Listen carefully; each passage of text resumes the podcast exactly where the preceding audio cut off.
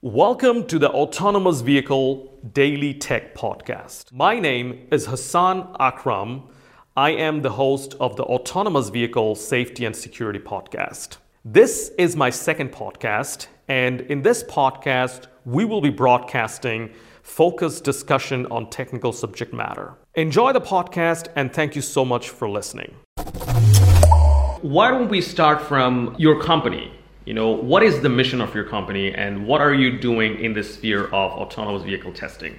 Foretellix's uh, uh, mission, or what we are trying to, to help with, is to help um, this um, very um, interesting transformation that is going around in the world on the automation of robotic systems. What, what we see happening, you know, and this happens, uh, you know, inside um, uh, very strongly in automotive, but actually in many fields, is that things become more automated.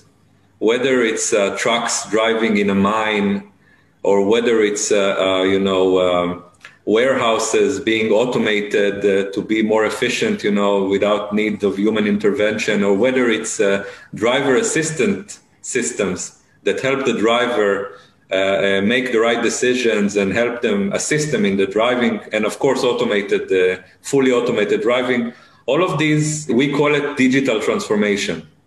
And in order to make this happen there are a couple of challenges on the way. Some of them are uh, related to technology some of them are related to the cost of the process but i think the major major barrier to make sure that you get the full uh, potential of automation in any field including, of course, automotive and, uh, and uh, ADAS and AVs, is the ability to safely and uh, um, validate that the systems are working properly, that they can handle all of the different scenarios that they face.